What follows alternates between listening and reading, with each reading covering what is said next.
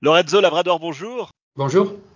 Vous êtes officier un scientifique à l'Organisation météorologique mondiale, l'OMM qui publie aujourd'hui un nouveau rapport hein, sur les gaz à effet de serre et qui indique que, que, les années se suivent et se ressemblent car ces émissions euh, ont atteint un nouveau record l'année dernière. Oui, euh, ce nouveau record, c'est euh, une, une, réflexion de la tendance à augmenter des gaz à effet de serre produits des activités humaines en général. Donc on a eu euh, de nouveau une augmentation de la concentration des gaz à effet de serre, surtout de dioxyde de carbone. Mais euh, ce n'est pas une surprise et euh, le, niveau de l'augmentation, c'est plus ou moins en tenant compte des, augmentations de l'année euh, précédente. Alors justement, malgré toutes ces, campagnes de sensibilisation sur les gaz à effet de serre, comment est-ce que vous expliquez encore cette nouvelle augmentation? Euh, L'augmentation, c'est une réflexion du fait que les activités humaines et celui qui, euh, sont responsables des émissions de, des, gaz à effet de serre n'ont pas changé. On a toujours une tendance euh, à l'augmentation de cette, source. Donc, même si la communauté internationale est tout à fait aux connaissances du fait que ça, a des conséquences au sérieux sur le climat, on voit toujours une augmentation, que c'est une réflexion du fait que les activités humaines responsables pour cette émission continuent.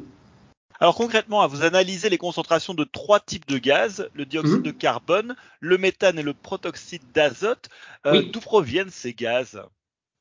Euh, les, les, dioxydes de carbone, la plupart de dioxyde de carbone provient des activités humaines, de, de, de, des combustions de euh, combustibles fossiles ce qu'on utilise pour chauffer notre maison, pour, euh, pour euh, le, les gasoils dans les voitures et dans les camions, les transports maritimes et les transports aériens.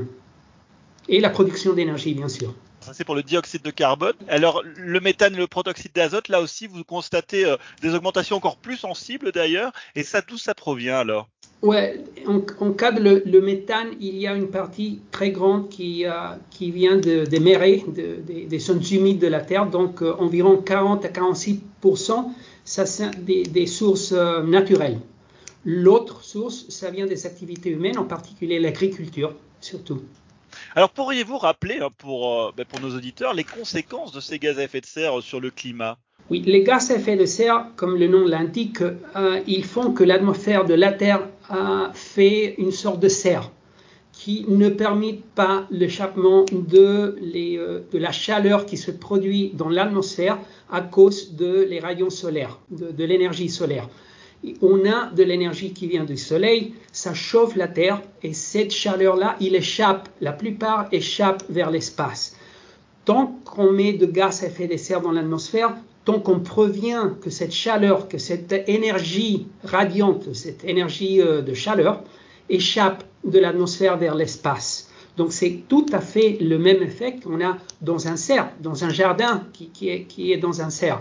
Il, euh, il, ne permet pas à la chaleur d'échapper de façon euh, efficiente. Alors, au vu de ces résultats hein, de, ce bulletin, euh, l'OMM indique que, le monde ne pourra pas atteindre les objectifs de l'accord de Paris sur le climat si on continue sur cette voie-là. C'est tout à fait vrai. C'est ce que la, c'est pas seulement l'OMM. On est, on est le porte-parole de la communauté euh, scientifique internationale et c'est ce que la communauté scientifique dit que si on n'arrête pas de façon drastique l'émission de gaz à effet de serre d'ici à, à la fin de décennie, on va pas être dans une bonne position d'atteindre 1,5 degrés Celsius au-dessus de les, les, euh, niveaux pré-industriels. On a environ 6 ans des émissions telles qu'on les a maintenant pour qu'on arrive à ce seuil-là. Vous notez aussi euh, dans, dans, le rapport que l'augmentation des taux de, de, dioxyde de carbone, donc de CO2 dans l'atmosphère, a été légèrement moins importante comparée aux moyennes de la dernière décennie. Est-ce que c'est une bonne nouvelle ou pas? C'est pas nécessairement une bonne nouvelle parce que la cause de cette euh, augmentation pas si grande que l'année dernière, par exemple, ou que la moyenne de, la décennie, c'est à cause de euh, la variabilité de l'absorption par des écosystèmes terrestres, surtout. Par exemple, l'année dernière, on était toujours sur un régime de la Niña. Et la Niña, ça veut dire d'habitude qu'on n'a plus de pluviosité sur des zones, euh, des, des zones de forêts tropicaux.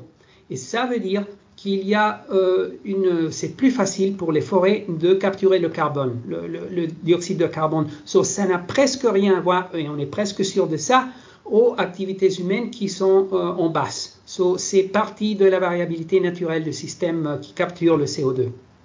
Ce bulletin, il intervient à quelques jours euh, du début de la COP28 euh, aux Émirats Arabes Unis, hein, le 30 novembre prochain. Alors, les États ont-ils pris la mesure du défi hein, par rapport à ces, gaz à effet de serre et, qu'attendez-vous de, cette COP si, les États ont pris la mesure de ça, l'augmentation qui continue des gaz à effet de serre est peut-être une réflexion du fait qu'ils n'ont pas pris la mesure. S'ils auront, pris la mesure, on verrait une, pas une augmentation, mais on verrait que ça diminue. Mais ce n'est pas le cas. Donc la bonne chose, c'est que l'information est là et on a la meilleure information qu'on n'a jamais des, flux des gaz à effet de serre. Donc c'est maintenant aux pays qui vont faire part à la COP euh, ces mois prochains pour agir. Ils ont l'information, tout ce qu'il faut, c'est la volonté politique pour agir. Dernière question, euh, l'OMM a créé euh, récemment la veille mondiale des gaz à effet de serre. À quoi va-t-elle servir? Euh, Un problème avec notre estimation des gaz à effet de serre, c'est les incertitudes. Il y a pas mal de grosses incertitudes. Et c'est ce qu'on voit d'habitude toujours, c'est d'estimation de quantité annuelle de gaz à effet de serre. Pour mieux comprendre cette incertitude et être dans une meilleure position pour agir pour, euh, pour baisser les, les, les, euh, les, émissions, il faut avoir des estimats des flux, des, des effets de serre bien plus précis qu'on les a.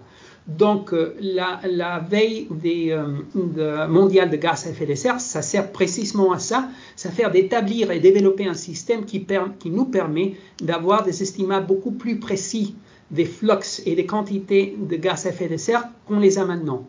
Ça, ça sera une partie très importante des, euh, des, armes qu'on aura pour combattre le changement climatique. C'est une pièce d'information très, très importante. Lorenzo Labrador, un grand merci d'avoir répondu à nos questions. Je rappelle que vous êtes officier scientifique à l'Organisation météorologique mondiale.